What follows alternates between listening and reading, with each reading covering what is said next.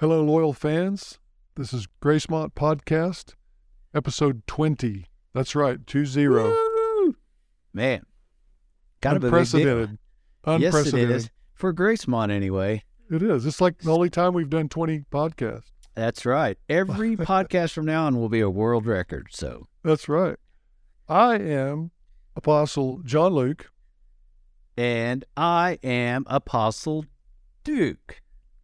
Yes. Okay, we're going to do this song now. Well, this is our intro music. We do it a little later than most people do. And it, it's stupid anyway, so it doesn't matter when we do it. So, okay, hit it. Gracemont. Gracemont. Gracemont. Gracemont. Gracemont. Gracemont. Gracemont. Oh. Woo! Okay, it just gets better or something every time. It's terrible, but it's It- it's kind of fun. It's just creative. We're being creative. yes. So Tonight's episode is going to focus on dying churches. There are so many of them all over the country. The questions are how do you save a dying church? Number two, should you bother? okay. Number three, a lot of it has to do with money, you know, not enough people, obviously. Uh, why did our parents' generation and those before them, why did they tithe? Right. And why do the people now not tithe? So these are my questions. All very relevant, relevant, right? To Oh, what's yes. going on in every church across the nation. Well, in the older, more traditional uh, churches that are Baptists, Methodists, Disciples of Christ, etc., they're having trouble. It's the the uh, non-denominational churches, you know, that have the big screens and the rock Right. and roll music and all that stuff. A lot of them seem to be doing okay. Yeah. But the uh, the old traditional churches are having a tough time. Like our church, yes. it's we've watched, we've sat and watched it dwindle. Over the years, for like two decades, just go down and down and down. Maybe fifteen years, but just and and and of course, I was on a search. I was on a vision committee, and we, you know, we came up with all these new things we were going to do and try, and we spent uh, the pastor, the music director. We had a gentleman come in who knew a lot about that, and we discussed it for months. And we came up with these new ideas, and we tried a bunch of stuff, and it just didn't work. And as you may remember, we we tried. We had two services. We had one service over in what we call the Mac Center, which is gone now. Now it's a car wash but it had rock and roll and it had uh, young, you know, jeans and uh, I thought that one would. I thought that that one's gonna work. That one's gonna work. It, it just didn't. No. Well, I'm I'm gonna I'm gonna review our church just a little bit. Okay. So, my wife and I started there uh, 25 years ago. Okay. At that point, there was a traditional Baptist minister that Southern Baptist minister taught all the stuff that he was supposed to teach, and was a pretty honorable human being. Yeah. Uh, and we were we had like 2,500 people in two services every Sunday. Yeah. Well, he spoke out against homosexuality, and the uh, LGBT folks started protesting our church. They lined up every church and formed a blockade, basically between the parking lot and our church, I remember. which was was kind of tacky. I thought that wasn't Yeah. very nice. He was, you know, whether we agree or we don't agree with the preacher, he was preaching what he was supposed to preach. You know. right. And these people made it uncomfortable enough for him that he quit. And uh, then that, once he left, then we got a replacement and the church dwindled a little. a little. That A it little. was like a big drop. I thought. It might you- have been- yeah. okay, it was a, a fairly big drop, but not a huge. Yeah, yeah, And then we got an interim yeah, minister, and we did okay during that time. Then we finally got a new minister. We were all excited, yeah, but he wasn't the same guy. And then we got into this thing where half the church liked him, half church didn't. yeah. And then there was bickering and stuff. And then he finally left, and with him went half the church. okay, so that's that's Yeah. where we went. The big the big drop. Then we got another guy, Yeah, and he, he, I thought, it, in my medical opinion, had like a uh, borderline personality disorder, such that it's Oh. a situation where borderline personality people can't accept responsibility for anything. They blame everybody else, and they like Yeah. to pick out targets yeah, for like he's the one that caused this. He's the one that caused this. It wasn't me. It wasn't me. And you can't do that and be the preacher. You know, you, you have to if you're the preacher and you make a mistake, say, "Hey, my bad." And along in there, we had the um, uh, the youth minister who was a pedophile. That hurt. And we yeah, uh, right. then Yeah. since then we had another youth youth minister. We didn't have him very long, but we found out he was a pedophile. Yeah, And right. you do that a few times, your church is hosed. Well, was once 2,500. Last Sunday, I counted it was 109. A hundred. Oh gosh, I didn't know it had gone down that much. Yeah. Yep. Oh. Uh, so what do you do about that? I just eh, well, okay. So to your point, what? Why are these? Why are these? Some churches, and I don't know how we're doing on this podcast. Can we say the name of the church? And uh, there's a, there's a large movement called Life Church. It's it's it's around Oklahoma here, and it's just doing gangbusters. And it's it not only is it are they have like 34 or 35 different campuses. Right. and and i've been i went been going there over the last couple of years and it seems like every few sundays says hey we let's all give a big round of applause. We opened campus number 37 in colorado. And uh, and not only are they opening up these campuses but they won't open a campus until it's fully paid for. I mean they won't like borrow money Uh, so they got to be flush with cash and uh, what you know what is it what is it why are those growing and so many others are dying Well, I don't know. You're going, you went to ours and now you're going to that one. Tell me what you think the difference is. so here uh, here's i can tell you what some differences are but i don't know what's working. One is it's it's a very upbeat uh worship service. I mean it's like it's like a rock concert. It's very loud drums electric guitars. Honestly i try to get there a little bit late because i don't really like it that much. But then the uh the the sermons are I mean, very you don't, you don't like the music that much. I don't like the music that the much. loud rock music. Okay. Right. Ahead. Yeah. I, honestly, my my mom laughs at me, but in all honesty, if I have indigestion and I go to that uh, worship service, my indigestion is usually better by the end of it because it's like thumping on your chest. It's oh, like yeah. It's just, I mean, seriously, it is just so loud and it's just thumping.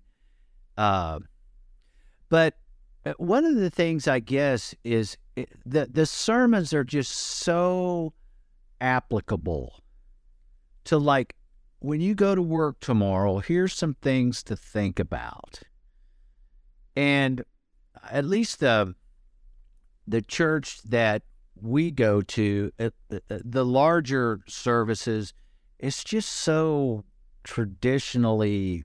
I mean, they're still teaching about, you know, what the third or fourth verse of Matthew and what does that mean? And I, I just think, I know me, sometimes I'm going like, how do I apply this to like every day of my life? here again, Gracemont, I'm glad we don't have to have the answers because I don't really know. And if and if people knew, they would be growing, right? I don't know. I mean, our church, you walk in, it looks like a hospital in there because everybody's got gray hair and well, it looks like like the kind of or or the office of a medical practitioner that most take or like a geriatrics clinic. Yeah, That's what it looks right. like. And Yeah. I'm I'm in my 60s and I'm one of the youngest people there. I'm Yeah. in the younger half of the people there. Right. And whereas where you're going, you're like an old dude there, right? There are lots and lots of young people there, right? There's lots and lots of young people, but kind of surprisingly, there's a lot of people my age and some older. Really? But but yes, there are there are a lot of young people, and it's very uh like I've been going there a year and a half, two years, and I don't know that I know anybody's name. So, well, they have small group things too. They try to get you in too, don't they? Right. But yes. since you're still going to our Sunday school, you're not in one of those. Right. That's Right. my our Sunday school is kind of my connection to friendships and birthday parties and that kind of Yeah. deal. So Well, they they have just like one preacher that's on a big screen that preaches to everybody on all the campuses, right? He's you don't have an individual preacher giving an individual sermon at each place, right? it's a video. Right. So he's like, uh, but it's it's broadcast live, right? It's not just I- recorded. Don't think so. I think it's recorded because they Oh, okay. have they have like they have like a Saturday night and then three or four Sunday services. oh, okay. And so I think they do one and then and not only that, but I mean it's so it's so I mean by the minute, man, they know exactly when he's going to say I mean at at 2 till you can clock it. They're going to start wrapping up and I mean at 1 minute after an hour, you're walking out of there uh, and and it's and they have that timing down so perfectly because they've done it years and years and years and years. So what's the guy's name? Craig Groeschel, And he's like super super charismatic, right? Not really. No, I mean he's he's he's a cool guy, but he's not like overly spiritual or I don't know. He he's a good communicator, but he's not like I just feel God's power today, you know. Kind of like you, like he's just kind of a normal guy, and he says, just talk. He tells you about when he was a kid growing up and all the stupid stuff he did, and He tells stories. Yeah, Mhm. Stories. yeah, Ah, he does tell a Stories. lot. stories and the music may be the difference.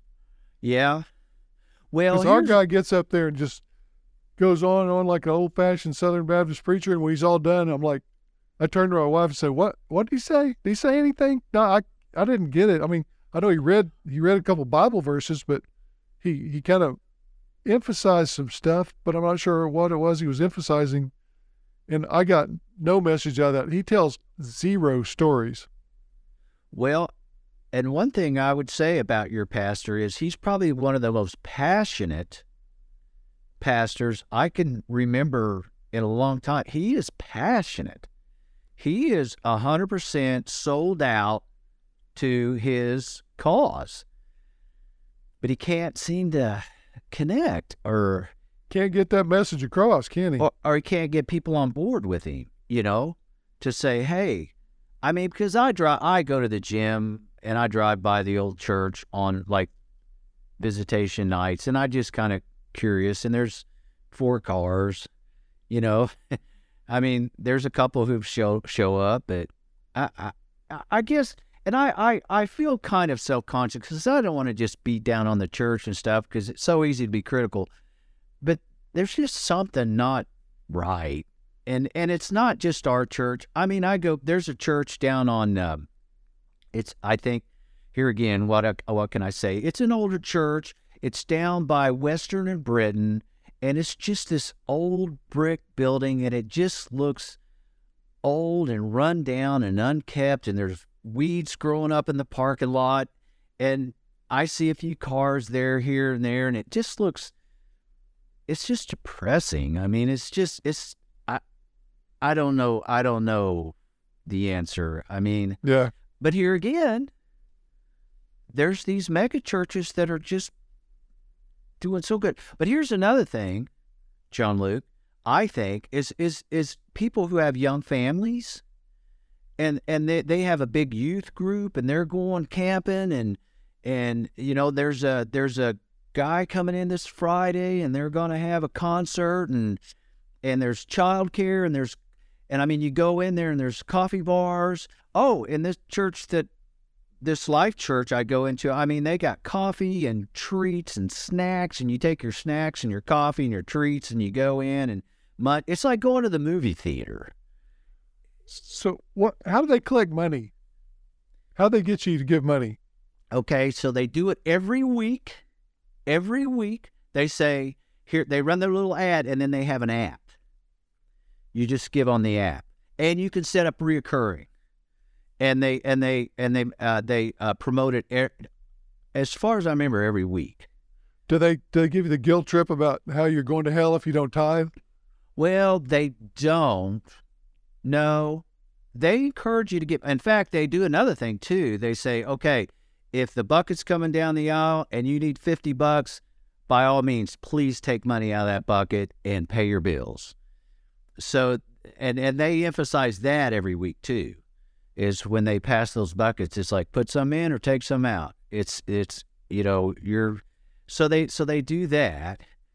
Um, is that what's How, how many people do you see take money out? I've never seen anybody take money out. I mean, I sus- so it's they they say to do that, but they know most people aren't going to do that because yeah, that puts the spotlight on you when you take money out. yeah, I do. Yeah, it is, and I I don't I don't I feel like they're being mostly genuine about it.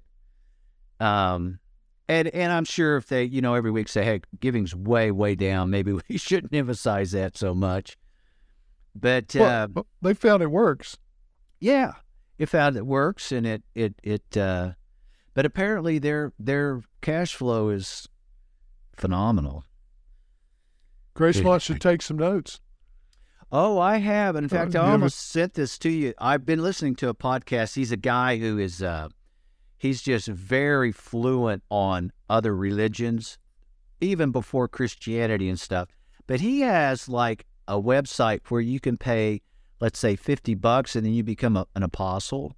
Right. or if you pay 75 then you become a something else and he says it in a cool way it's like look we just we need some money to do this and we're we don't need it every week but and then he, and he posts their name up there and they get to see their name hey and by the way did you get to you were going to put up a email i didn't know I'm gonna, but I haven't done it yet.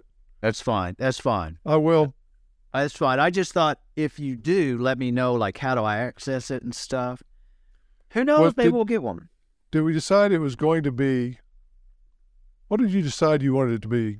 Well, you want AD, so let's do AD at Grace. No, no, you can have whatever you want. AD one is what I. A, ad1 at gracemont.com. yeah, because I am the apostle. dude. There is Okay. everyone else is just an imitation of the real That's thing. right. So, Okay. Gotcha.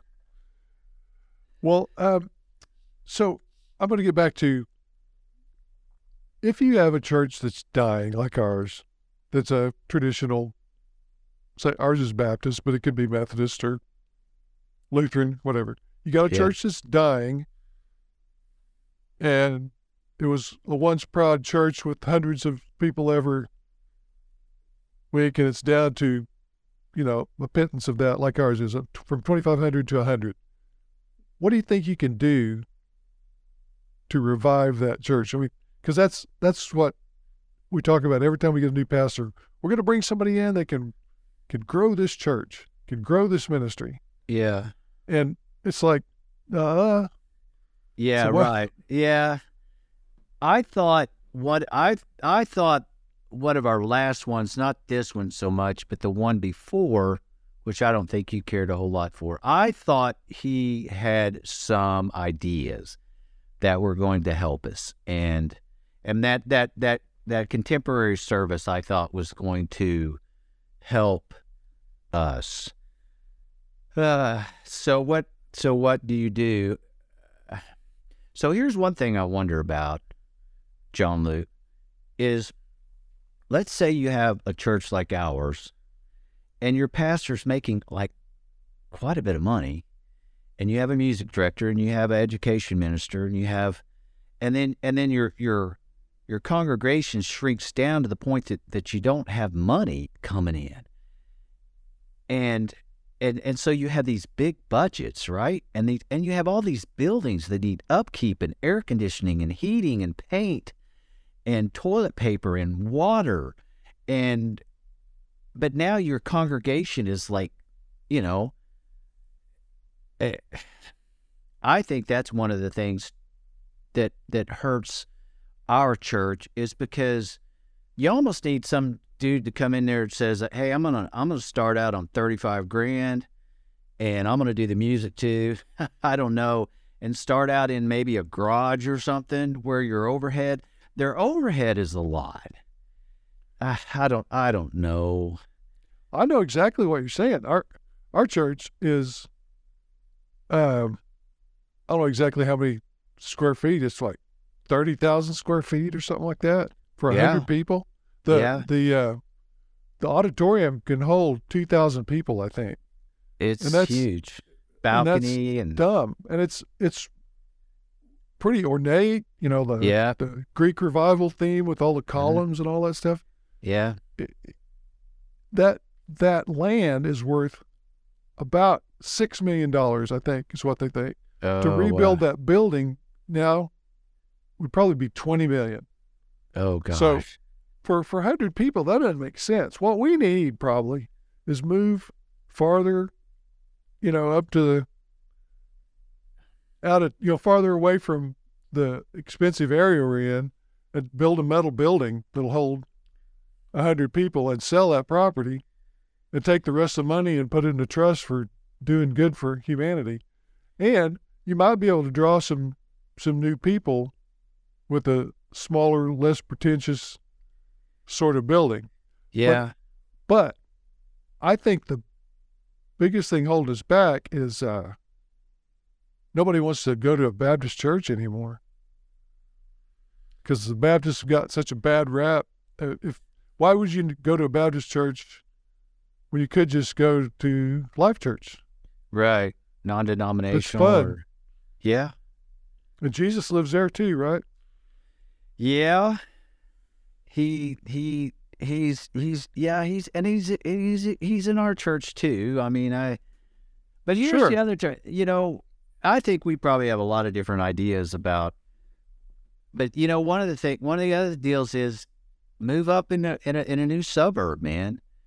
I mean, that's kind of how that works. You go up in Edmond and build a church with those young families, and they're making a lot of money, and you're going to do better than if you try to build a church down there on 10th Street Right. because you're those people coming in, and that's where you probably need a church most is down there on 10th Street, not in the brand new suburb, but if Build a bunkhouse for the homeless. yeah. Yeah. And then and then but you're not gonna make any money doing it. I mean you're not gonna you're not gonna have a large financial program. Uh you know, you, you if you wanna build that and ha bring in that money, you gotta get up there with those people who got money. And I I don't know, I I mean part of it too just because I'm a, I can't even remember what I am now. Uh, I just think part of it is is just religion has just always died. It's just always resurrected and died all through the history. There's been different myths and religions, and they come and they go, and they're really really big for a while, and then they're not so big. And I I kind of think Christianity's kind of dying. Well, it it may be. It sure has in Europe, and it's it has it's in dying. Europe, Oh yeah, and it's dying in uh, it's dying in America too. I would say. right? but it's not totally dead because of mega churches. You know those. You know what those mega churches are? They're like the Walmart of churches. Yeah. They use economies of scale yeah. to do things that the other churches cannot do, which makes them attractive to to uh, the young people because Yeah. they can they can have a system, and every church is the same system, where you got this many small groups. They meet this way at this time. They do these activities. We have these concerts. We have these guest speakers. You know, and we have uh, they can do systematically do things that the small churches can't. Just the way Walmart can beat the crap out of Joe's hardware store and Oh yeah, in they go Crescent, under. Oklahoma. You know, Right. You know, the other thing I see is is I think uh prevalent. It's it's it's it's one of those like what are what are what are some characteristics that you see that are similar in all these? One of the things I think I see in a lot of these dying churches is there's a very old population.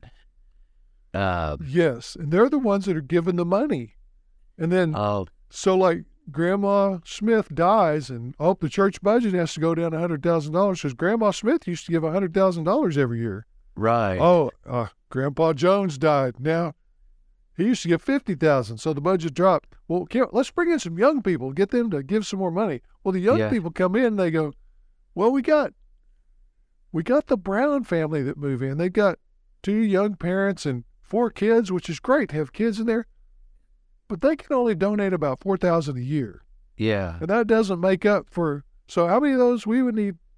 Let's see, twenty. We need twenty-five of those families to make up for Oh, the one grandma. Grandma Smith, yeah. you know, and so the numbers aren't there. Yeah.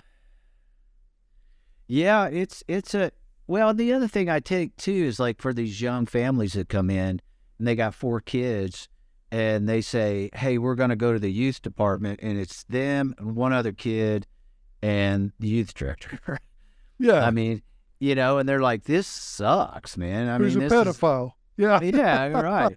Well, and another thing too. yeah. I mean, here's another thing, and I just throw it out there. A lot of people go to church to get married, and I, to, I don't to know. find us find a mate. Yeah, yeah, and maybe that's not such a bad idea. Or I go to church because I want to meet Christian people I can go ride bikes with, and go to the movies with, and go to dinner with. You know, so I have like six, eight, ten, like it used to be at our church, where the youth sit in the back and like after sunday night church there's about 15 20 of us we'd always go to chili's or someplace and sit there and hang out and then what are you doing thursday i come over we're gonna go see a movie and, da, da, da. and so you have all these christian friends versus going to a bar right which yeah, i did that for years and that didn't work out. yeah, it didn't work, but it's out. They're out there, and, and Sure.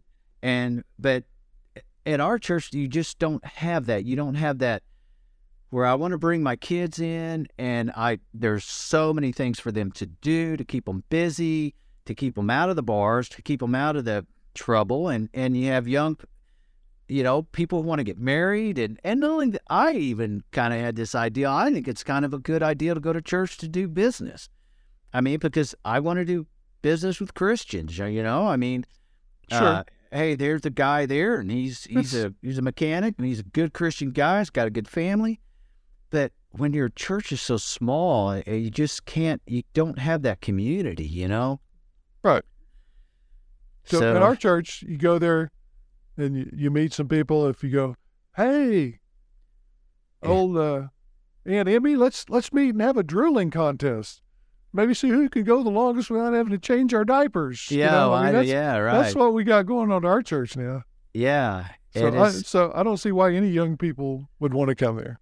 Yeah, I, do, I don't either, and and and that's sad. And so we have Gracemont. Yeah, that's So- yeah, that's what you can do about it. You can dump your old church and create your own online church. Yeah, You could do that. yeah, that's what Well- we've done. Okay. I think you should either give up or you should sell that big building and and uh, rent a space for everybody. You know, if those people still want to get together, rent a space, or uh, or else buy or build a smaller building that has much less upkeep. You know, much less overhead. That would totally make sense for our church right now. And let the church continue to die, or maybe you could build it a little bit, and then if if you if you did ever manage to build it, then you could get a bigger building, like which is what how the place was built in the first place. But right now, it makes no sense to do what we're doing. Yeah. In fact, even as I think back, I wonder what if they kept the Mac Center and sold everything else? You know? I suggested that. Oh, you And- did. Oh yeah, but nobody. Oh, I I wasn't in a position of power. I, I suggested to my wife, who was in more of a position of power, and Yeah. and, and I suggested to a couple of people who were, but they were like, ah, no, we won't do. So that nobody ever did anything about that. But that made so much more sense yeah. than what we did. And then you could at least fill it up halfway each Sunday, right?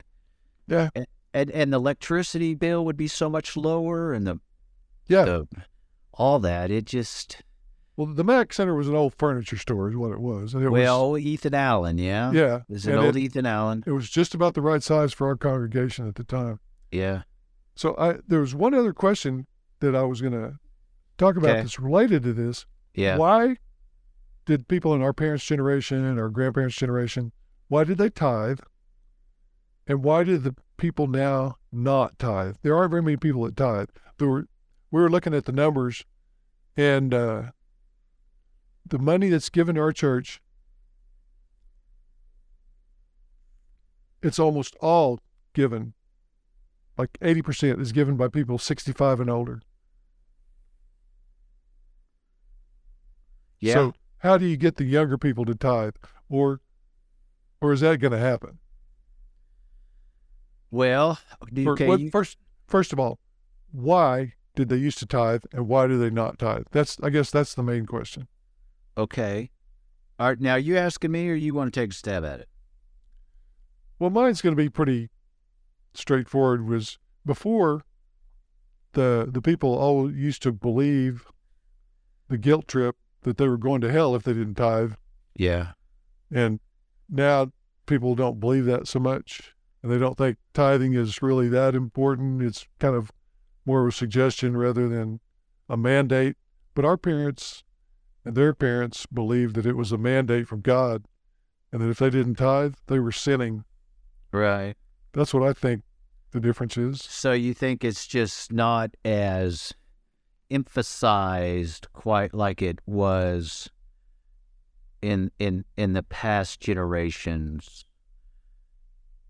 uh, is kind of what you're saying or I, I think it was. People are no longer fearful of going to hell if they don't tithe. okay that's bad I don't know. Well, uh, I, I don't know. I, we we of course want people to tithe to Gracemont when we yeah there you go. Well, and we we kind of want we're kind of hoping for the double tithe. that yeah You know, like yeah, but double tithe. but blessing week it's is double time blessing week just want everybody to know but we're not going to make them think they're going to hell if they don't. No. Okay. Okay, so I've got a theory and it's two words credit cards. So I mean you think about the 20s and 30s, I mean people didn't have credit cards weren't going everywhere. In fact, in the 30s and 40s it was considered folly to borrow money. In fact, J.C. Penney for years would not offer credit because he felt it was a sin. Then they opened the credit card part of their business, and their credit card makes more than they're selling their stuff. Yeah. And so today, and see, I got in, involved in Financial Peace University. I've been teaching for years and years. And so I kind of keep my, but they say now there's most Americans that they come up with a thousand dollar emergency, they'll have to borrow money. Right. to pay that. And I think that's a big part of it. I think families have BMWs and they have nice furniture and and then they have tons of debt they're trying to pay off, whether it's school debt or and I think that can play a part of why some of these young families just don't have the cash flow and maybe they did back in the 30s and 40s. Um, I wonder if maybe that's partly why some of these young families don't give. They just don't have the money to give. Uh, it's I think it's a priority. Well, that that has some validity. I'm not saying you're wrong because Yeah, we're we're just guessing here anyway. right. But I believe it's more of a priority because everybody still has some money, right. and if the number is just you give ten percent of whatever money you have, then you can always come up with an excuse not to do that. Right. Um, but you're right. A lot of people are in horrible debt, and so Yeah. they're barely just making enough to live. Like But- I've, I have a friend who doesn't make a whole lot, and she borrowed money from a one of those consumer lenders, and ended Oh, up with. Uh, she ended up with them garnishing her wages, and she already didn't make much, and uh, she was just in a spin. So she ended up having to quit her job and go move somewhere else where the garnishment people couldn't find her, just to make ends meet. Yeah. Hey, so as we're kind of exploring this subject, do you think there's any any value? Like you think of a pastor like in the 40s and 50s versus so many of the pastors we see today who have a brand new Lexus, and they live in these beautiful homes, and then they get caught with their secretaries, and they're living these lavish lives. Do you think there's any, or or people say, you know, what is that church using that money for? I wonder if there's any skepticism. People say, I'm not going to give them my money. I, I mean, that pastor dresses better than I do, and I've seen his house, and I mean, even even I think you might agree, even with this hundred person congregation we have, our pastor makes pretty good money. He makes six figures Okay, so there you go. from a hundred person congregation. Exact, and so, you know, uh, you know, there's the old, there's an old song that says, "Would Jesus wear a Rolex watch?" you know, because a lot of, and it's not every pastor wears a Rolex, but they typically have have pretty good, pretty good things. You know, I don't know if maybe there's some of that involved in it too. Like maybe back in the '40s, like it, it was it. What is it so uncommon that the pastor would also clean the church and and Sure. Maybe some do some of the music services and kind of fix the pipes in the back children's department, you know, and Sure, go to actually go to see people in the hospital who were sick and preside over weddings and yeah, so yeah. What about this? Let's do the Okay. what would Jesus do thing. What Okay. would could say if Jesus were to walk into our church on Sunday morning and look around and see what was going on, he would look into the lives of the people that were there and, and the preacher and the the minister of music and the youth minister and all this. What what do you think he would have to say about the organization and what should be done about it? What would Jesus say should be done about that church? so okay. Put so on I'm your- You're going to put on your Jesus hat, okay, and Jesus is going to step into our church. and I, I'm exploring. I'm exploring this new kind of concept that Jesus. Okay, Jesus was just a man, but what was so important about him was he was able to teach in a way that people's lives benefited from his teaching. Their lives Yes. were made better because he could teach them how to see things and do things and live in a way that their lives were better. And so one of these things I, I do I do I will tell you this when I go t- to Life Church, it's just when I walk out of that auditorium, I just feel like, okay, bring on the week, man. Bring it on. I just feel I feel like God's on my side. He's he's I, I they said something today. I'm going to try it next week, and I, I've got I still have things now that I try. I a lot of stuff I still apply to my life. Um, one of these things that he he taught about was these I am statements. He says you should speak to yourself in a positive way. Don't say I'm I forget everybody's name, you know, but say I'm learning how to remember people's names. So tell me your name. And I am a finisher. And I am faithful. And and each day say those things because there's something I think very pragmatic about if I say, "Oh, I'm so bad at this. Oh, I'm I'm oh, I'm so dumb. You know, oh, I could never do that." Speak in a way that builds your confidence up and builds who you are as a person up. One sermon was about don't focus in on the negative things in your job. Try to think of the positive things. Think about how blessed you are. Da da da. All these just very practical things that I just think I can. I can't wait tomorrow. I'm going to try that. And uh, well, that's Zig Ziglar and Dale Carnegie. That's it. That's, that's what, it. Yeah, that's the who, power I, of positive thinking. That's what that is. I think that's who Jesus is. That's who I think ah, Jesus ah. is. I so that's he, what you think he would say in our church to do that instead of what we're doing. Yeah. To be yeah. positive. Yes. To be right. uplifting and victorious. We're supposed to be living in victory. We're supposed to have all this power.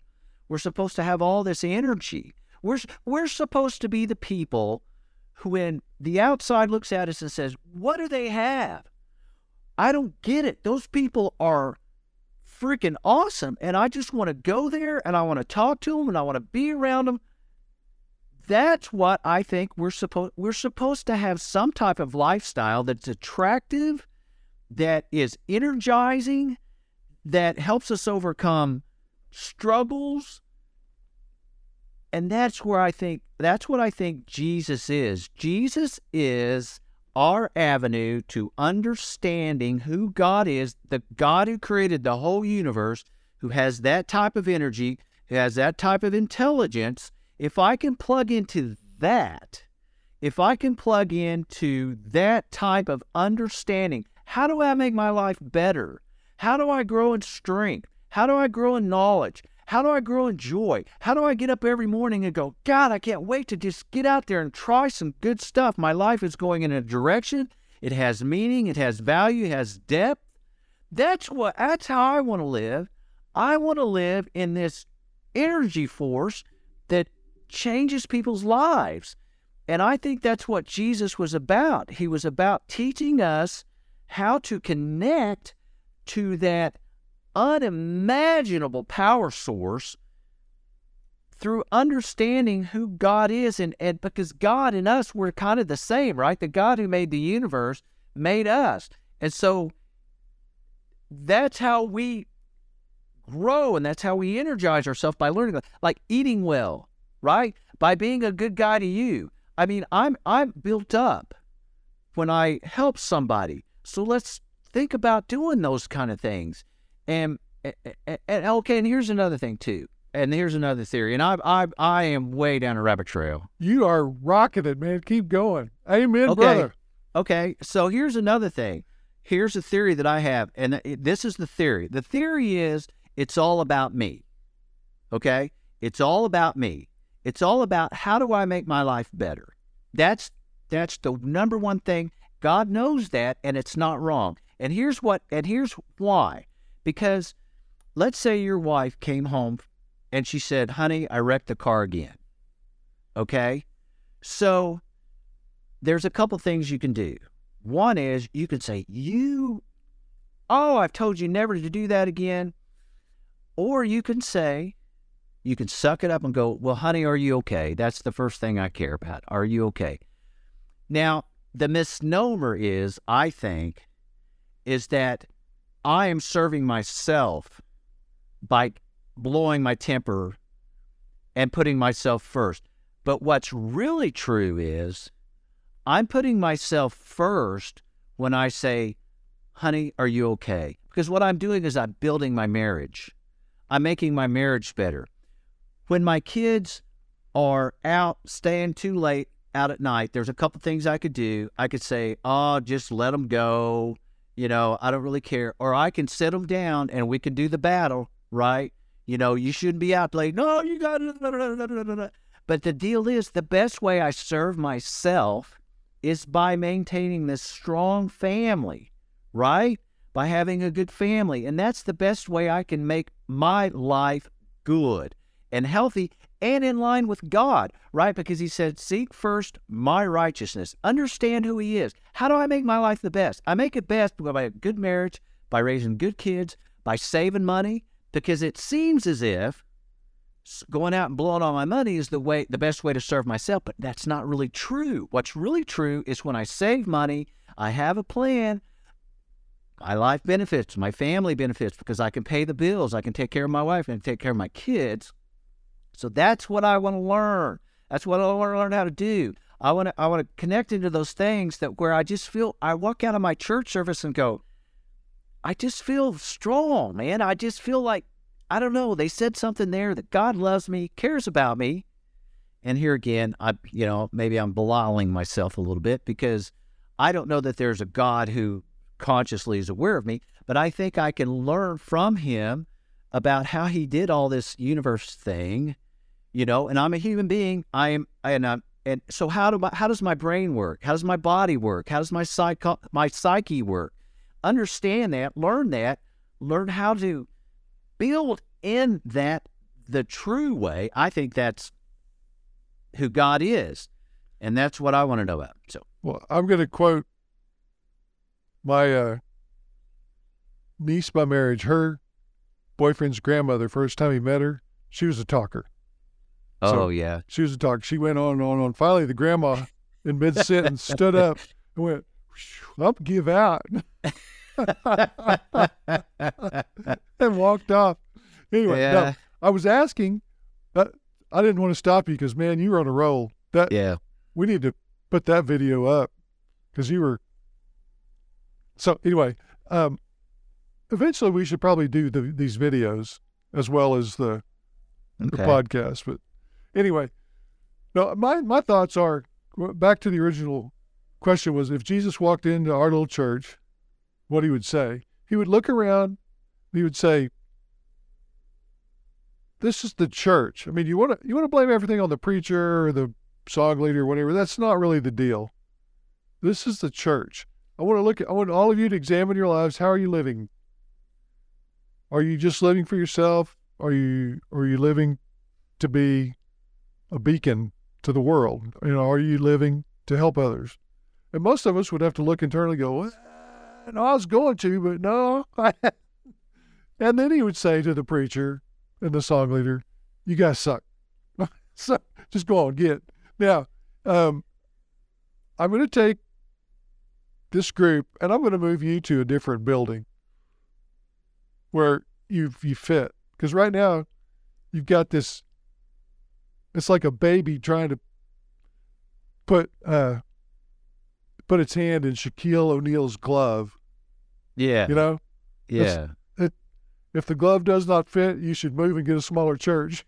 yeah, right. So um, I think he would do that. And then in the smaller church, he would try to redirect us to doing stuff that makes us actually enjoy coming there. He would want the preacher to use stories to inspire people, like like what you have at your life church, and he would want us all to take care of each other a little better. I think that's what he would say. He said because yeah. that's that's what you're for is to help take care of each other and the rest of the world. And right now, you guys are just taking care of your own little lives.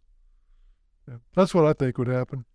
He he would probably have some other pointers too, like, hey, you know, Microsoft, they're kind of big into AI.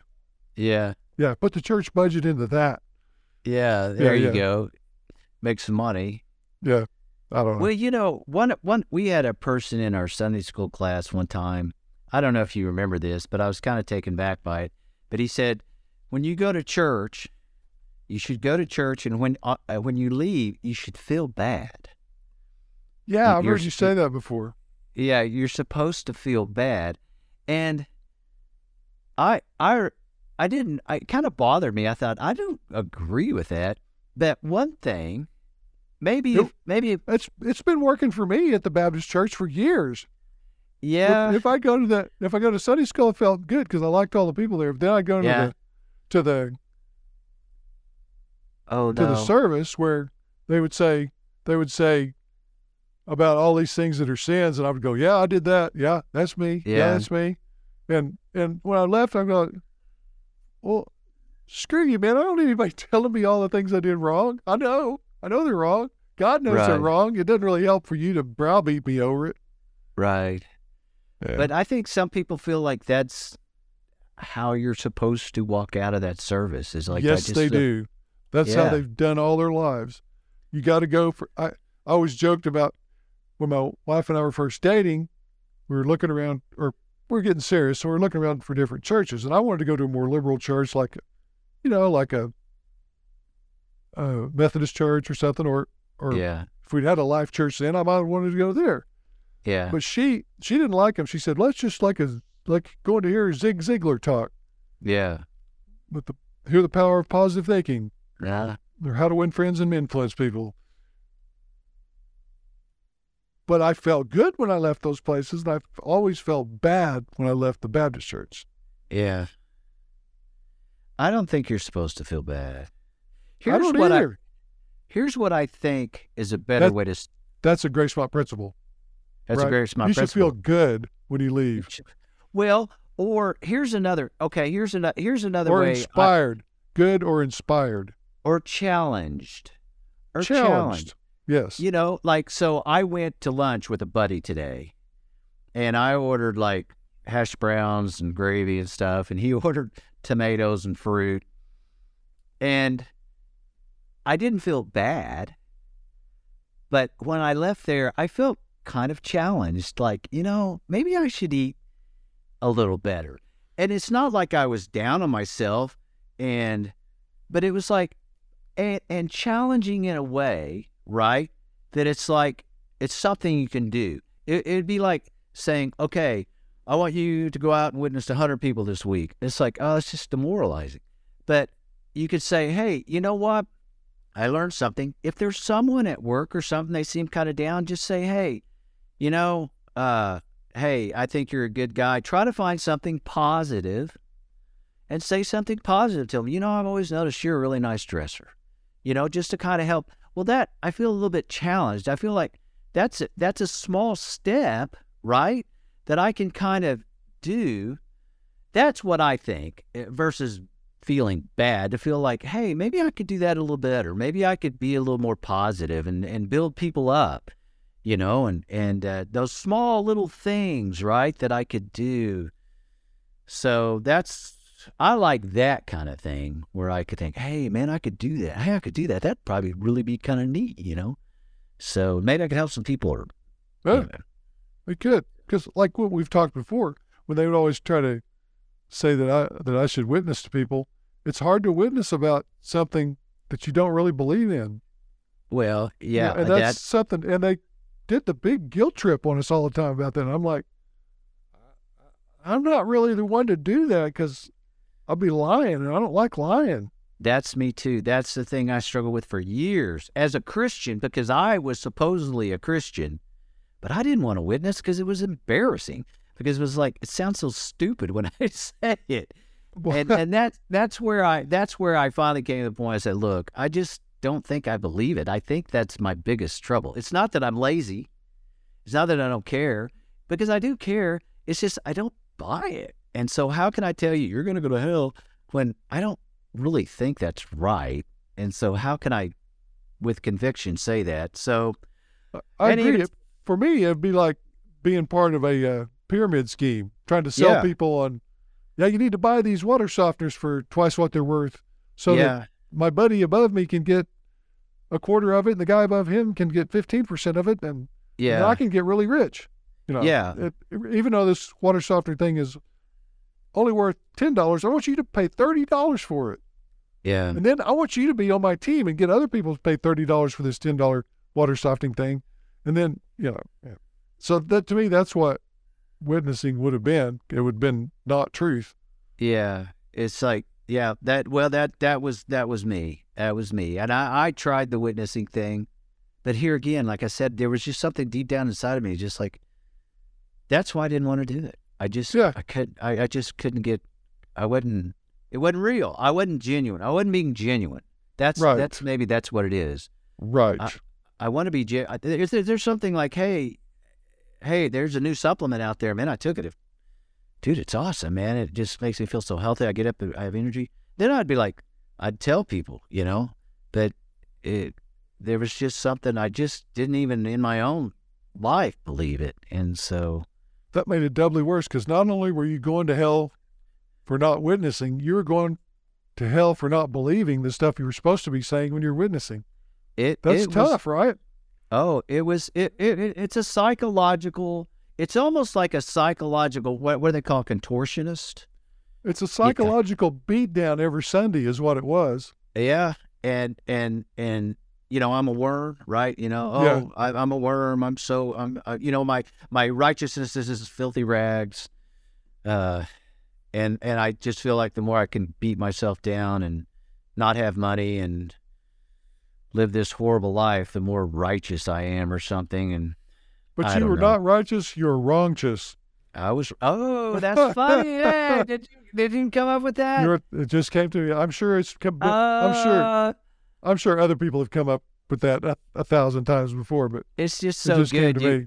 it was so good. You would think probably so, but that is that's a wonderful. I'm not righteous. I'm right. Not righteous, That's but hilarious. wrongous. Oh my gosh, that's hilarious. I've never heard it before. Have you ever? You I, haven't heard it? I've never heard that. Well, I'm never sure other life. people. well, you Yeah, got there's no. nothing new in the world, right? Somebody else has come. Someone else. Confucius, Confucius was sitting around one time "I'm Yeah. trying to reach righteousness, but just only reaching wrongous." Ha, ha, ha, ha, Uh, yeah, ha. yeah, You know, yeah, and see in, in other in other but in other uh, languages that probably doesn't work quite as well. Correct. You know, because it's the the English kind of because it rhymes and Yeah, it was a joke. I love it. I think you should write it down Um, and like, uh, you know, I'm not, I'm, I'm not putting it on a righteous. freaking I'm only podcast. righteous. Yeah. It's gonna be a po- All right. Yeah. Well, we about beat this horse Okay. to death. We You to have, we beating? have, we have. I think Okay. so. I'm okay. Okay, Bessie, I'm gonna give you one more whack. Boom. Boom. Okay. We right, okay. that horse is Uh, dead. It dead, dead, dead, dead, dead. All right. I'm gonna sign us off, or do you want to sign us? Why don't you sign us off this time? Okay, well, ladies and gentlemen, and uh, people from all over the world, we just want to thank you for being part of our 20th podcast. And uh, tell all your friends to come and listen to us whenever they can, and we will see you next time. So, this is Apostle Duke. and Apostle John Luke. Make it so. Anyway, the something else is we can say our website is gracemont.com Okay. and we're working on get getting a an email up that's going to be ad1 at gracemont.com. Comments, questions, anything, or just say, hey, I'm out here and I listened.